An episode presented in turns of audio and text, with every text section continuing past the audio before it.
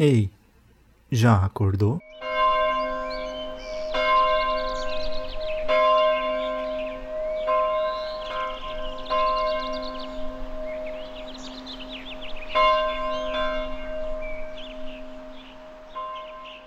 Olá, bom dia para você. Bem-vindo, bem-vinda a esse episódio do podcast. A gente está se encaminhando para os últimos episódios dessa terceira temporada em que eu fui atrás de pinturas e trouxe essas minhas interpretações a partir do que elas causam na minha mente e aí eu trago ela, a, a ideia aqui para fora para você também ouvir, para você se inspirar e fazer a mesma coisa. Meu nome é Jonathan Holdorf. Você pode ouvir aos outros episódios acessando meu site jonathanholdorf.com.br ou holdorf.com.br. Lá você encontra tudo isso, os meus outros podcasts, as minhas postagens, o meu portfólio de fotografia e agora também de ilustrações, pinturas digitais e cursos, exercícios de fotografia, presets para o Adobe Lightroom e também uh, outras coisas que eu me esqueci. Ah, sim. fotografia para decoração e as ilustrações para decoração. Tudo você encontra lá no meu site e se você vê valor e quer apoiar esse projeto, quer apoiar com o valor de um cafezinho, é só você clicar no link do Pix aí embaixo na descrição do podcast você pode fazer um depósito de qualquer valor. Hoje eu decidi vir aqui nesse episódio. Eu não sei se ele vai ser muito longo, se vai ser mais curto, porque eu tenho um livro do Van Gogh que eu já comentei e eu pensei, vou pegar mais uma pintura do Van Gogh, porque eu tinha falado lá no início do, da temporada que eu pegaria o livro de novo, abriria em uma página aleatória e a primeira imagem que me chamasse atenção eu ia falar sobre ela. E aqui eu tenho então a primeira imagem que me chamou atenção, porque eu não quis ficar procurando muito porque isso leva a gente sempre a pegar e escolher a mais popular para comentar sobre ela e geralmente a mais popular a gente já tem mais conhecimento e também já tem mais uma relação com essas imagens mais famosas. E aqui a que me apareceu na hora e eu tô com um livro aqui se chama Street in St. Mary's. É, estrada, rua em St. Mary. E ela foi feita em 1888.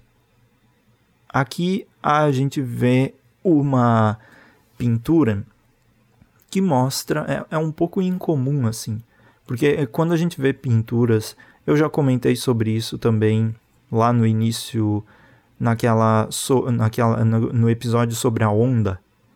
E aí lá a gente tinha aquela coisa de que o, as montanhas, o monte lá que é famoso, uh, hoje está difícil de, de, de, pensar, mas vamos lá. Uh, eles usavam aquilo como cartão postal, né? Então eles destacavam as belezas naturais e naquela uh, imagem em específico eles focaram na onda e não na montanha. A montanha era pequenininha lá no fundo, enquanto a onda que era para ser o destaque nessa imagem. E o que eu quero linkar é que é muito raro, pelo menos eu acho que é raro, é, é totalmente baseado em nenhum fato isso, mas a gente sempre está acostumado em ver se é uma pintura, é o destaque de alguma coisa, é o destaque sei lá, de uma igreja, o destaque de um ponto principal que a gente acaba levando o olho. Da mesma forma que o destaque naquela outra pintura era a onda, aqui a gente vem para uma escolha bem atípica de pintura que é uma rua, só que a gente está vendo tudo de costas. Então, quando a gente tira uma foto, por exemplo, a gente vai em algum lugar é muito raro olhar a parte de trás dos lugares, né? Tirar a foto do que está escondido do lado de trás. E aqui o que me parece é uma rua super pacata, simples e que não tem muito motivo para se destacar.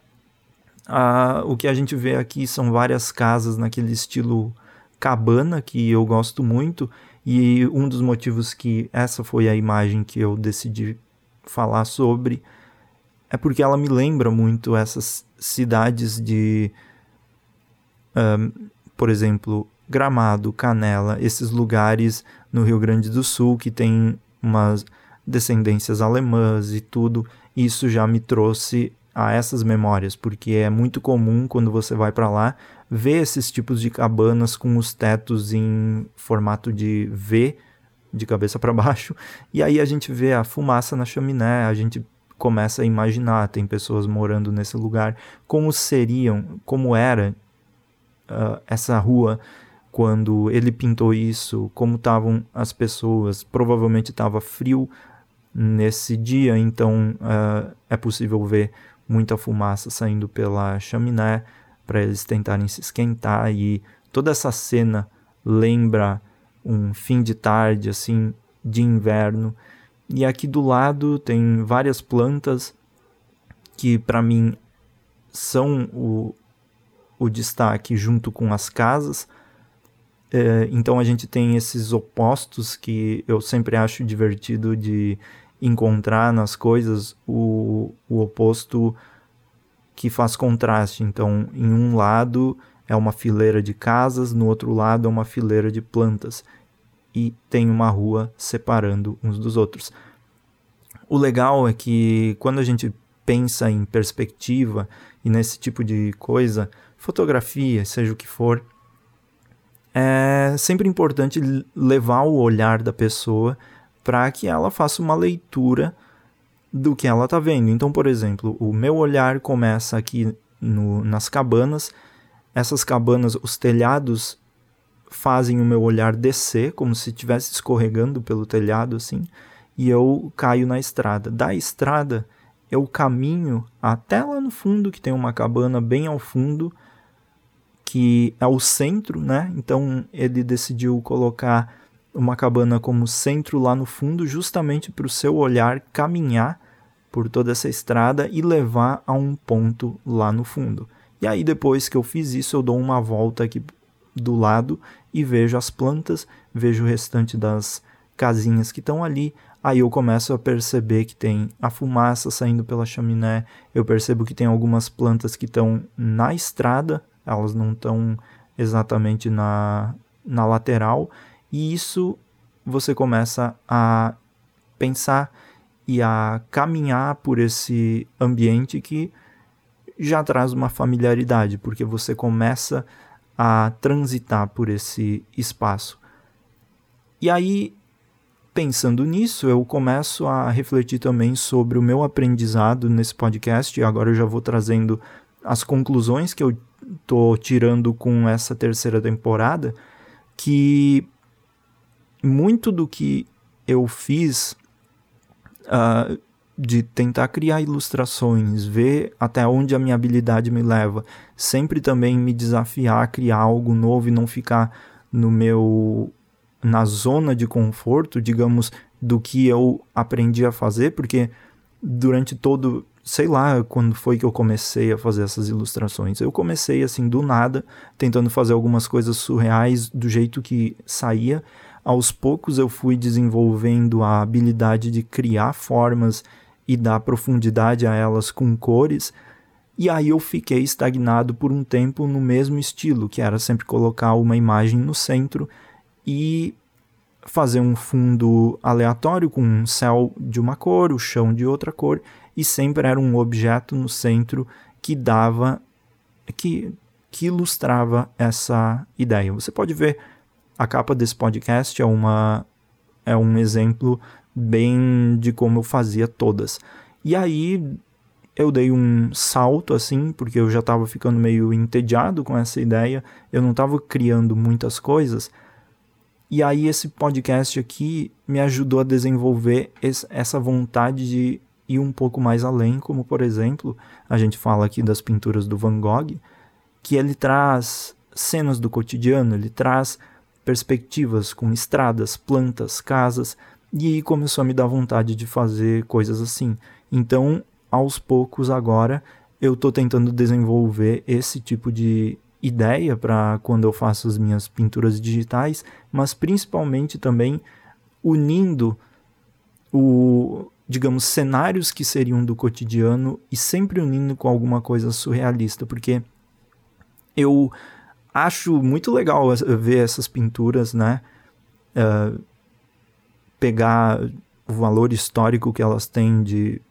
Ah, era uma cena daquela época, mas eu eu fico incomodado em fazer coisas assim eu mesmo, eu fazer, porque uh, eu preciso dar algum toque a mais. Porque se eu for fazer só uma paisagem, o que que ela tem de interessante além além de ser só uma paisagem? Tá, eu estou tentando pintar, legal. Mas o que eu posso trazer a mais? E aí eu trago o toque surrealista e cada vez mais tentando contar uma história com essas imagens. E você pode ver no meu Instagram, eu estou atualizando no Instagram por enquanto, porque nessa segunda fase das minhas pinturas eu ainda não tenho o suficiente para colocar no meu portfólio. Mas no meu Instagram eu estou atualizando sempre. E aí, essa temporada, esse podcast me ensinou isso. Principalmente ver referências, porque a gente não valoriza o suficiente a, a, a importância de estar tá sempre vendo referências e falando sobre elas e, e percebendo o que eles faziam para a gente colocar na nossa própria criação. Uh, é muito é muito interessante ver a evolução que causa quando você começa a ter referências. E eu estou sentindo isso claramente assim. Então essa pintura do Van Gogh, mais uma vez, agora tenho vontade de fazer alguma coisa com casas também para ver o que acontece. Mas vários pontos principais, como fazer sombra, fazer perspectiva, ruas, plantas, o céu, tudo isso eu estou aprendendo por causa desse podcast. Então não é nenhum curso de desenho exatamente que está me ensinando isso. É a prática mesmo e, e sempre absorver as informações e tentar trazer o máximo desse aprendizado. E eu indico muito que você também faça isso. Se você tem interesse em aprender a desenhar, olha só, eu nunca desenhei na minha vida, eu estou fazendo isso agora e eu estou pegando as minhas próprias referências para trazer essas imagens à vida e contar uma história com essas imagens. Assim como todos que pintam e, e fazem arte, no fim das contas, é contar uma história. E essa aqui, mais uma vez, conta essa história de uma estrada tranquila no fundo, é, no, no quintal, no, no, no fundo da rua, que dificilmente alguém se importaria com ela. Mas às vezes é bom a gente ver o oposto do que é comum. E eu acho que por isso essa se destacou muito para mim, porque ela é totalmente o oposto do que a gente encontra no Van Gogh até mesmo. Que, é, por exemplo, a gente fala de uma noite estrelada, é uma obra de arte, é uma coisa incrível, linda. E aqui a gente tem a simplicidade, uma coisa que não destaca muitas informações, mas mesmo assim é super rica e traz mais uma vez muita inspiração. Mas é isso por hoje. Muito obrigado por ouvir esse episódio. Eu te vejo amanhã. Até mais. Tchau, tchau.